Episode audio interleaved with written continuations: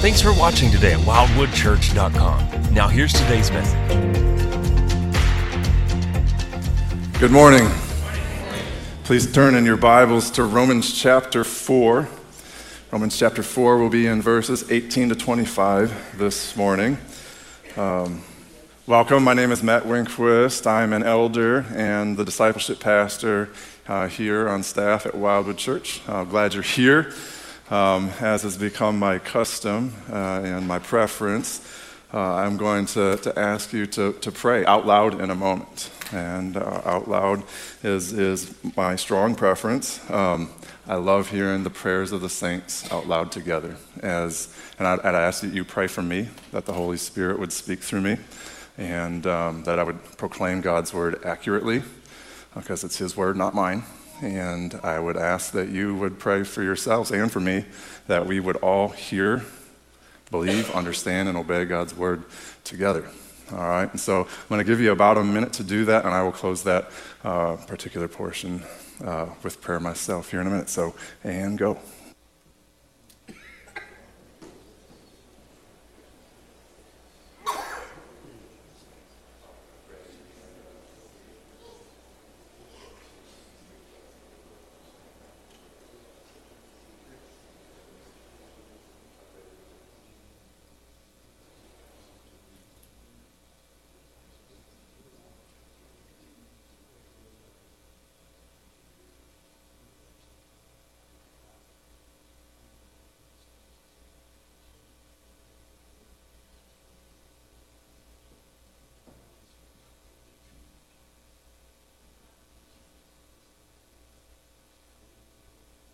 And Father, we thank you. Thank you for the prayers of your saints, but thank you more that you hear them. Uh, that even if people were to continue praying right now, they would hear me and you, or and them at the same time, that you would, and that you can hear and answer those prayers, God. And I pray that you would do that, Lord, that you would, you would open our eyes to understand your word. Help me to understand it well enough to communicate it, and for us to understand it well enough to hear it, believe it, and obey it. It's in Jesus' name we pray. Amen. All right. I appreciate you cooperating with me on that. I know it's weird here in American culture, but someday it's gonna it's gonna be good. It's gonna be awesome because, and here's the thing: like we're talking about revival happening all across the land, right? Uh, you can hear it in our singing now, and someday we're gonna hear it in our praying too. Like re- true revival is only to happen through a work of the Spirit. And how do we know that that is to happen? It's through the prayers of His saints. And so um, I love that you pray for me and for us before we get started. Anyway, today we are going to be in Romans chapter 4, verses 18 to 25. Um, and you're going to notice right off the bat, it says, In hope he believed against hope. Hope is a major theme that we're going to deal with. We're going to spend a lot of time talking about hope this morning. It's helpful as we get started to understand what we mean when we say the word hope, right? Because um, biblical hope is not the same as the word hope that we normally use in, in our society in this day and age. All right, normally we use the normal use for hope. When we talk about hope, we're saying something that is good, that we wish for, a good outcome, that we hope will happen, that we wish would happen, uh, but we're not necessarily certain of it. That is not biblical hope. I'll give you an example of what I mean by this. And so, and to start out with, know that whenever I tell a story about a family member that could, in some way, negatively reflect on them, I ask their permission first, and they have veto power. If they say no, no means no, and I won't, I won't share it. Mia has given me permission to share the story. It's somewhat, it's somewhat humorous, um, but can uh, be uh, construed in a negative light if you choose to do so. Um, anyway, so when you're, when you're raising your children, you say things like, I hope that my children learn some of the positive lessons and automatically pick up on good and right ways of living. Uh, one of those examples played itself out in uh, me teaching Mia how to drive. She has her license now, she's a very good driver um, and whatnot. But while we were teaching her how to drive, I, I feel like I was fairly patient, but I would say things like, you know, Mia, you need to do this or you need to do that. Watch for this. Hey, uh, see the brake lights up there? You need to slow down. Uh, foot off the, you know, I constantly reminding her of stuff, and she was picking up on it well, um, as she does pretty much everything in life. However, I was noticing that Like I was always having to tell her, you, you need to stop. Like this is, this is, uh, we're, we're in danger zone, right? Um, and so I said, the thing that's going to get you to the next level of being just not just a, an acceptable driver, but a competent one and a smooth one, is being able to recognize what's up the road ahead of you and, um, and, and, and, namely brake lights. You need to be able to see brake lights up ahead before I do three sec- and say something three seconds after I've actually noticed them. And finally, and this is about a month into uh, teaching her how to drive, she goes, Dad, what are brake lights? While we're driving. And I'm like, okay. So I had hoped that in the 16 years that she rode along with me in the car, that it just sort of automatically made sense that when the bright red lights flash every time people in front of you stop, that that meant the cars were. St- but alas, it was not a certain hope. It was wishful thinking. Um, and my dad, uh, who will be here in the second service, can tell you some stories about me teaching me how to drive as well. Um, and in fact, Mia already has many more driving hours under her belt than I did uh, before my first accident. So um, there's, uh, there's that. Um, in fact, I crashed into a parked car in a Burger King parking lot um, and had to go to literally every single person in the restaurant asked, Do you own a green Pontiac? the last person was like, uh, Yes. Uh, anyway, that's free chicken, as Brian says. Um, anyway, hope is not wishful thinking in the Bible. And uh, we're going we're gonna jump right into the passage, and then we're going to talk about what biblical hope actually is. Verse 18 of Romans chapter 4 says, In hope, he believed against hope that he should become the father of many nations, as he had been told.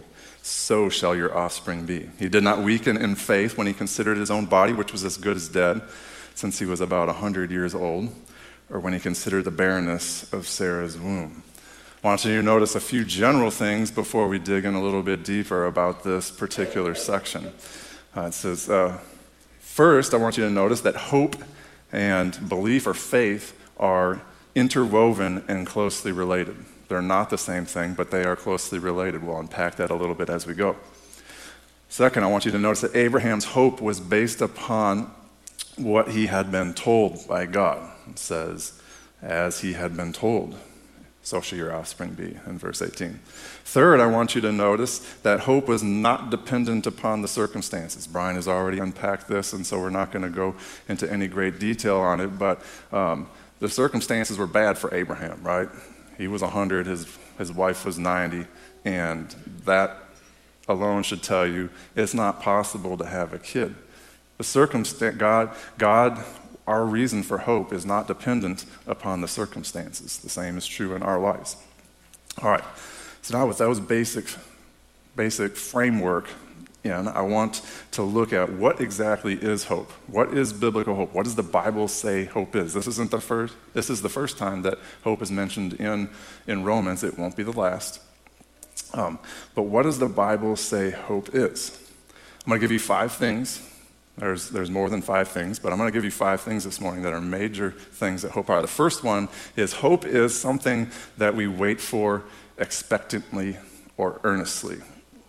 Um, Galatians 5:5 tells us this. It says, "For through the Spirit, by faith, we ourselves eagerly wait for the hope of righteousness." Now, this idea of eagerly waiting, that could also be expectant waiting. Just think about anything that you're looking forward to, any event that you're excited about that you've got on your calendar, you circled on your calendar. You wait for it expectantly because you know as long as the Lord tarries, you're going to go do that because you're excited about it. You're waiting for it. That's the, what, what it means in Galatians 5, 5 when it says, eagerly wait for the hope of righteousness. We're waiting for it expectantly.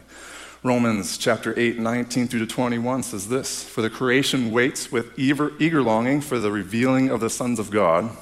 For the creation was subjected to futility, not willingly, but because of him who subjected it in hope that the creation itself will be set free from the bondage of corruption and obtain the freedom of the glory of the children of God. I want you to notice that here in verse 19, you have the word waits, In verse 20, in hope.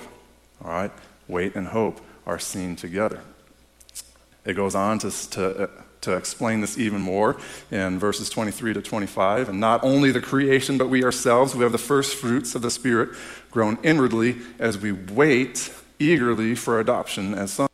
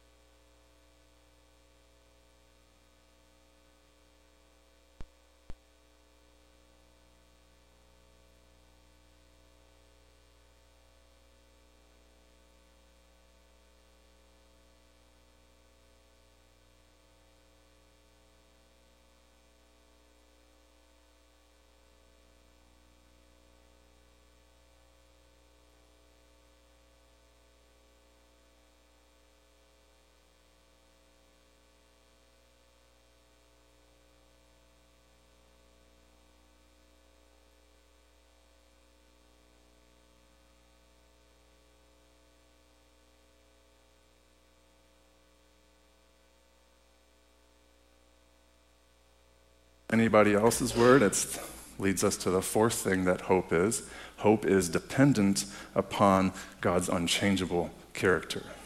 Hope is dependent upon God's unchangeable character. Lamentations chapter 3, verses 22 to 24. If anybody had a reason to complain about the way life was going, it was Jeremiah who wrote Lamentations. He would preach what God told him to preach, and it fell upon deaf ears. They never listened. In fact, in the end, he died for preaching God's word, uh, a gruesome death. And, and yet, towards the end of his life, through all this, he says in verse 22 of Lamentations 3 the steadfast love of the Lord never ceases, his mercies never come to an end, they are new every morning. Great is your faithfulness. The Lord is my portion, says my soul. Therefore, I will hope in Him. Right? Our hope is based on God's unchangeable character. Jeremiah says, The Lord is my portion, and my hope is in Him. We go to Hebrews chapter 6, verses 13 to 20. Uh, the author of Hebrews is dealing with the exact same story that, uh, that Paul is dealing with in Romans chapter 4 uh, Abraham and Sarah and the birth of their child. This is what it says in verse 6, chapter 6, verse 13 of Hebrews. For when God made a promise to Abraham, since he had no one greater by whom to swore, swear, he swore by who?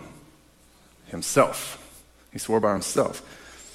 Huh. Since he had no one greater by whom to swear, he swore by himself, saying, Surely I will bless you and multiply you. And thus Abraham, having patiently waited, obtained the promise.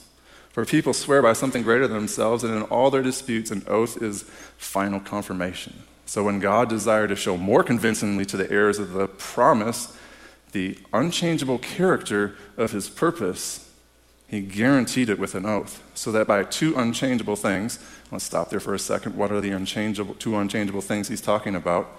He's talking about his person and his word, his character and his word. So, but two unchangeable things in which it is impossible for God to lie, we who have fled for refuge might have strong encouragement to hold fast to the hope set before us. We have this as a sure and steadfast anchor for the soul. What is that steadfast anchor for a soul? Hope. A hope that enters into the inner place behind the curtain. What is that hope that enters into the place behind the curtain? It's not a what, it's a who where Jesus has gone as a forerunner on our behalf, having become a priest forever after the order of Melchizedek. All right? Our, our hope is certain. We, we, we uh, wait expectantly for our hope because of its certainty. And, and it is certain because it depends on God's promises. And God's promises are certain because of God's character. And we can hope our, that, and, and for those reasons alone, our hope is certain. Right? And that leads to the fifth and final thing that is very much related. That fifth and final thing is that hope is something that only the righteous have. Hope is something that only the righteous have. Proverbs 11, verse 7 says, When the wicked dies, his hope will perish, and the expectation of wealth perishes too. That should be a somber warning for every single one of us because we've already read in Romans all along the way, Paul has convincingly shown us that we are born in sin. Um, no one is righteous, no, not one. And uh, Romans 3:10, Romans 3:23, for all have sinned and fall short of the glory of God. We start out as wicked.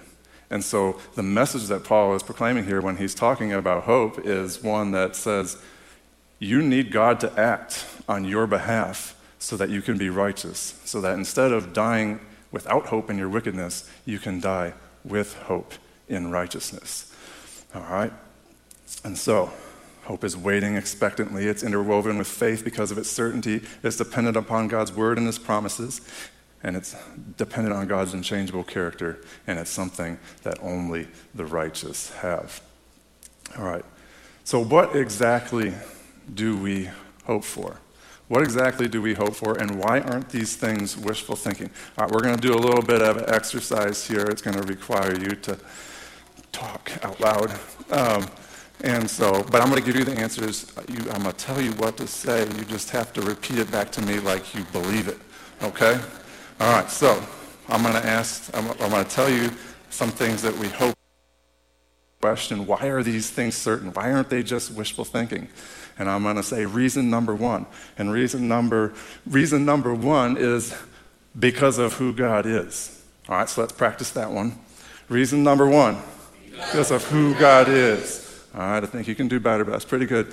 Um, reason number two is because God's word says so. All right, so let's practice that one. Reason number two. Because God's word says so. All right, reason number one. God is. Reason number two. All right, we're warmed up. All right. So, what are some things that the Bible says that we can hope in, that we can know for certain are going to happen? One of those things is eternal life and resurrection from the dead. We believe that one day, even if we die, that someday Jesus will bring us back to life physically and we're going to live with him forever and ever. That seems impossible. But how do we know for certain? How can we hope for certain that, that, that that's going to happen and that's not just wishful thinking? Reason, reason number one because of who God is. Reason number two? That's right. All right. We also believe that some someday we will have freedom from the penalty of sin and from sinning itself. We believe that even in this life we can have freedom from sinning.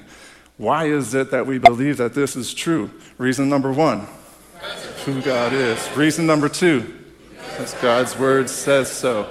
All right. We also believe that one day there will be an end to to sorrow and tears. Uh, Jesus says, I'm going to wipe away every tear from your eyes. There will be no more death, mourning, or pain, crying, or pain. Why is it that we, why is that a certain hope? Why is it not just wishful thinking? Reason number one. Reason number two. All right, and there's a fourth one. There's lots of them. I came up with like a dozen, but I'm only going to give you four. Um, the fourth one that I can think of is the unity of all believers. The unity of all believers. Um, God's word, God's word in, in John chapter 17, Jesus tells us, he's, or he prays, he's praying to the Father, and he says that they may all be one, just as you and I are one, so that the world may know your love, and so that they may know that you sent me. Right? So, uh, what is, why is it that it is certain that, and not wishful thinking, that that is actually going to happen someday? Reason number one, who God is. Reason number two, all right. And I want to dive into that one uh, just a little bit because, you know, we always, I've, I've been here for five years now and I've been to a lot of different churches um, because we've moved around a lot. And uh, that unity thing always seems to be a struggle because we, we stink at having the same uh, concept of how we ought to do things, right? And there's always, there always just seems to be some level of unrest between believers. And sometimes it feels like it's just easier to give up and move on to greener pastures. Let me tell you, there are no greener pastures. Um, but here's the thing we know that it is important to Jesus that we be unified as believers around him and his person. How do we know that? Because he prayed for it in the garden, and after he was done praying for it, what did he do? He died for it. He said, It means this much to me that I'm willing to die so that you can be one with your brothers and sisters in Christ. Um, and so, sometimes I think we move forward in life, and this is just one example. But sometimes I think we move forward in life with, oh, it feels hopeless. And so, even though God's word promises that to be true, it doesn't seem like it's true in this situation. Believe it. Why is it that we can believe it? Reason number one. Reason number two. Who says so? That's right. All right. Thank you for participating. That was good. You set a high standard for second service. We're going to move on to verse 20. Keep on going. No distrust made him waver concerning the promise of God, but he grew strong in his faith as he gave glory to God, fully convinced that God was able to do what he had promised. That is why his faith was counted to him as righteousness. Now it's interesting here, and Brian did a great job a couple of weeks ago uh, when he said, he said, You either have faith or you don't. There is no uh, there's either have saving faith or you don't have saving faith. He also correctly said that that faith can be the size of a mustard seed. It can be a small faith, but you either have faith or you don't. Here, uh, if you read this in, I think, an incorrect way, you can be led to believe that you are not, you don't have saving faith unless you have no distrust. Is that what Paul is saying here? What is the fact, what does it mean by no distrust in verse 20? Does it mean that, he, that Abraham never had doubts or questioned the promise? I want to encourage you by Abraham's own life that he actually did have moments of distrust. All right, if you, if you, if you look at Genesis chapter 17, verse 17 to 20, this is the third time that, uh, that God appeared to Abraham and promised him, You are going to have a child through Sarah about this time next year, is what he said in this case. This is 24 years after he had made the original promise. And, and, um, and here, here's what Abraham's response was. Then Abraham fell on his face and laughed and said to himself, Shall a child be born to a man who's 100 years old? Shall Sarah, who's 90 years old, bear a child? And, um, and Abraham said to God, Oh, that Ishmael might live before you. Uh, who's Ishmael? Ishmael is the son of the slave woman that um, Hagar, or uh, that Sarah had, her name was Hagar. Sarah had given him to Abraham as a wife, and Ishmael was Abraham's son. And so Abraham's basically saying here, I know what the promise is, but wouldn't it be easier if you just use the son I already have, even though it's not through Sarah? In fact, the whole, whole matter of fact that, that Ishmael is even born is proof that they doubted 13 years earlier and said, well, we'll just help God out in his promise. We believe him, but we're going to help him out. Um, and so I love what God's answer, I love God's answer here and how, how it's recorded in Genesis. Uh, verse 19. God said no. God said no. All right. Uh, isn't it great that sometimes God says no to stupid things that we think are better? All right. God said no, but Sarah, your wife, shall bear you a son, and you shall call his name Isaac. I will establish my covenant with him as an everlasting covenant for his offspring after him. And that is just what he ended up doing. A 90 year old woman had a baby that, was, that would end up being who the Son of God was born through that line eventually. Um, what does the fact that, I want to point you out one other thing. It says he grew strong in his faith. What does the fact that Abraham grew strong in his faith point to? It points to the fact that at one time it was smaller than it ended up being in the end. All right? Your faith doesn't have to be full on, full bore faith. In fact, that's my story. On March 27th of this year, I will have, uh, it will be my 40th spiritual birthday. Um, I was saved at the age of five, and, um, and my parents explained to me that night in the choir room of our church that I was a sinner in need of a Savior, that Jesus died for my sin and, and rose again. And if I believe in that, that I would have eternal life with Him. And that night, I believed that. That's all I understood about the gospel. But Jesus saved me that night.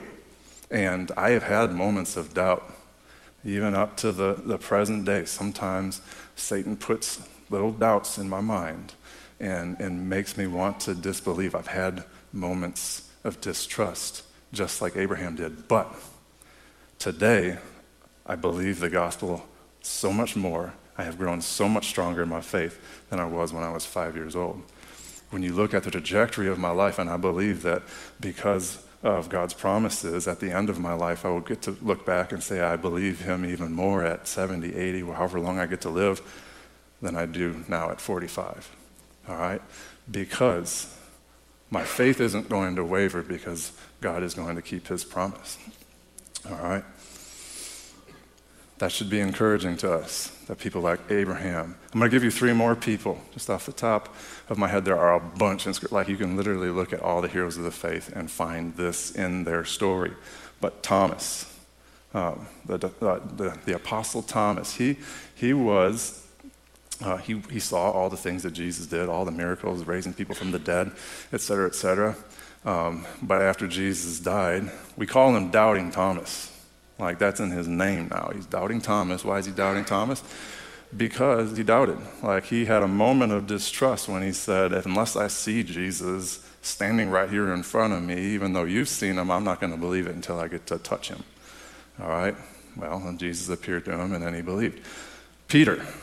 Peter saw all the miracles, and he was the one that said, You are the Christ, the Son of God right? Upon this rock, Jesus said, I'll build my church. He also said, Jesus or Peter said, um, even if everybody else falls away, I will follow you to death. And then what did Peter do when the going got tough? He was like, Nope, don't know the guy. Don't know the guy. That's a moment of distrust that Peter had. Uh, James, the brother of Jesus, in Matthew chapter 7, it tells us that, that he, along with the rest of his brothers, and he, he isn't mentioned specifically, but he is one of Jesus' brothers, didn't believe who Jesus was. But after the resurrection, all these guys saw Jesus dead. After the resurrection, they saw him, they believed in him. And all three of those guys died a very painful execution style death because they believed in the resurrection of Jesus Christ. Um, it wasn't because of moments of doubt that they're remembered, it's, it's because of the fact that, on the whole, they believed God and they proved it by their faith. The same is true, and we know this is true in Abraham's life. He grew strong in his faith. How do we know this? Because after Isaac was born, God asked him to sacrifice his only son, Isaac, the son of the promise. And Abraham was going to do it. And he was going to do it because he believed that either God was going to provide a way out or he was going to raise his son from the dead because he believed that God was going to keep his word. His faith had grown strong enough uh, to be willing to sacrifice even his own son. What are the characteristics of Abraham's faith and hope? I want to point you out to one thing in particular. It says that he gave glory to God as his faith grew strong. He gave glory to God. This is in stark contrast in bookends chapter 1 through 4 in chapter 1, verse 21. It's, you know, it's talking about all the people who have seen all the evidence of God. What did they do? Although they knew God in Romans 1.21, although, although they knew God, they did not glorify him or give him thanks. Here, Abraham recognized who God was and gave him thanks for what he had done. Verse 23.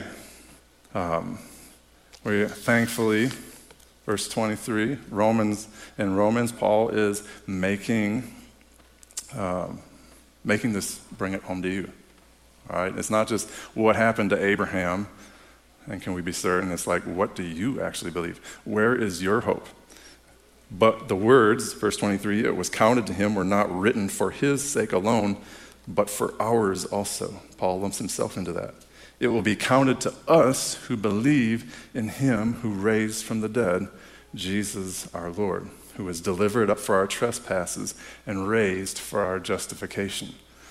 And so now it's, it's decision point in, in Paul's mind. He's convincingly argued that you cannot save yourself. You are not righteous. You need someone else. There is hope because Jesus has done like that, done that for you. There are very few if any, passages in the Bible that so succinctly show us exactly our problem and the solution, right? Right? It, it tells us that we're a sinner, right?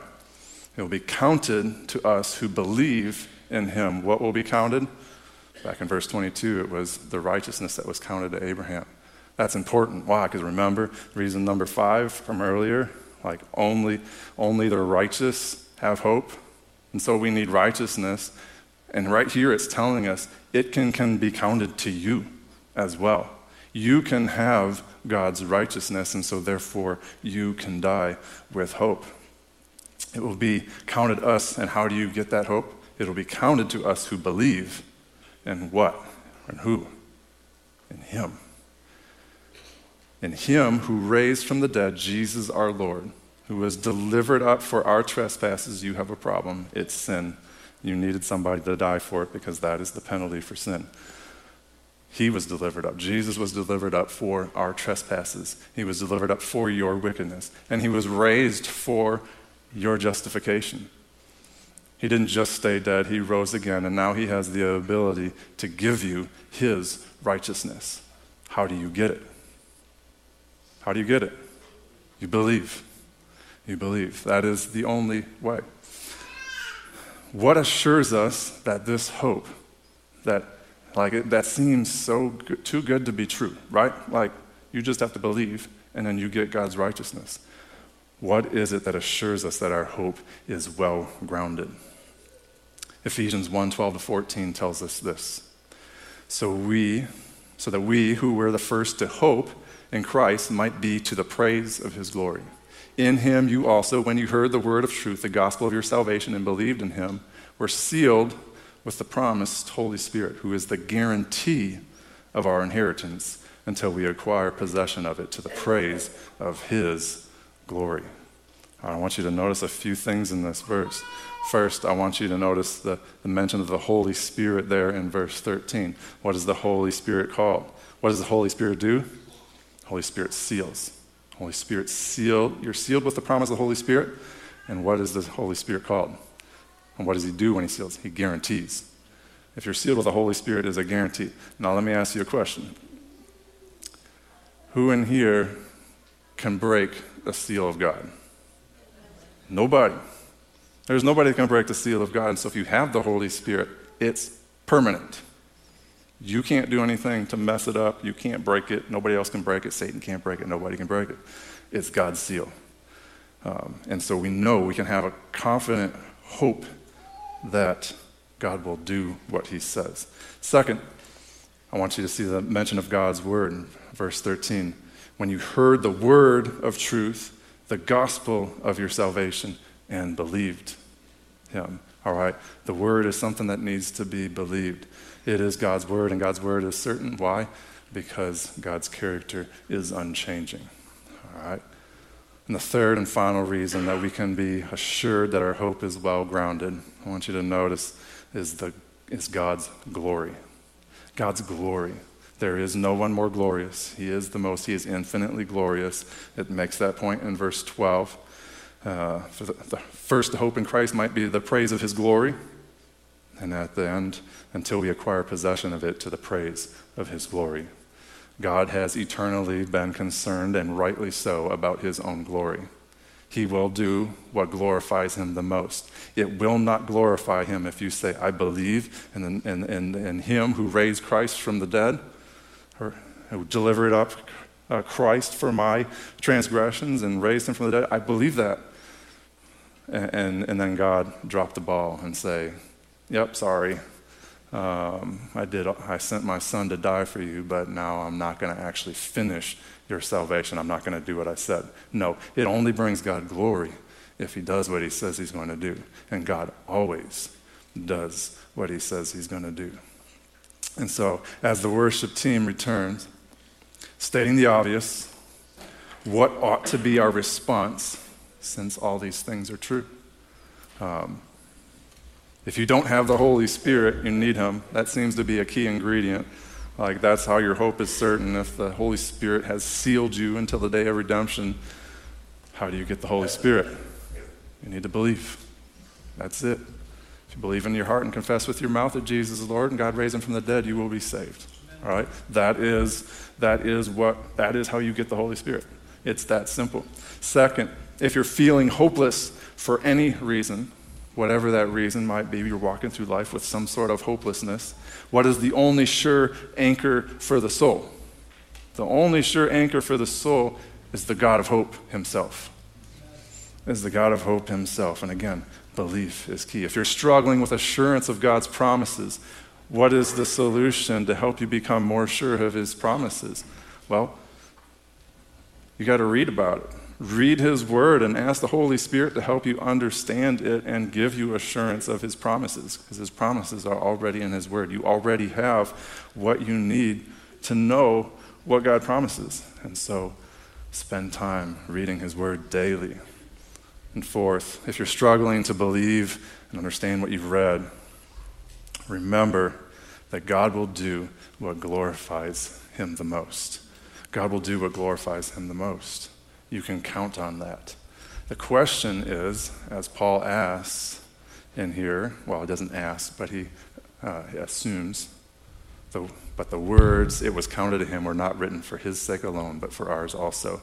In other words, do you believe? Where is your hope? Do you believe the promises of God? Let's pray. Father, I pray uh, that you would fill our church, our body with hope that we would believe the words that you say because of your unchanging character. I pray that each person that leaves here today will leave with hope. If they didn't have it when they came, that they will leave with it. And those who have, have hope, that their hope will be strengthened, that we will know that it's certain that you alone can save. And you will. And it's in Jesus' name we pray. Amen. Hey, thanks so much for watching online. I hope that this message has inspired you to greater faith, has encouraged you, maybe convicted or challenged you. We're grateful to be able to provide this content to you online, live and on demand. If you haven't done so already, follow us on Instagram, like us on Facebook, subscribe to us on YouTube so that we can get this content right to you as soon as we upload it. But you know, we believe that as a follower of Jesus Christ, that you need the body of Christ. You need the local church. And so, if you're in the Quad Cities, let me invite you to personally join us in person for our gatherings on Sundays at 9 a.m. and 1040.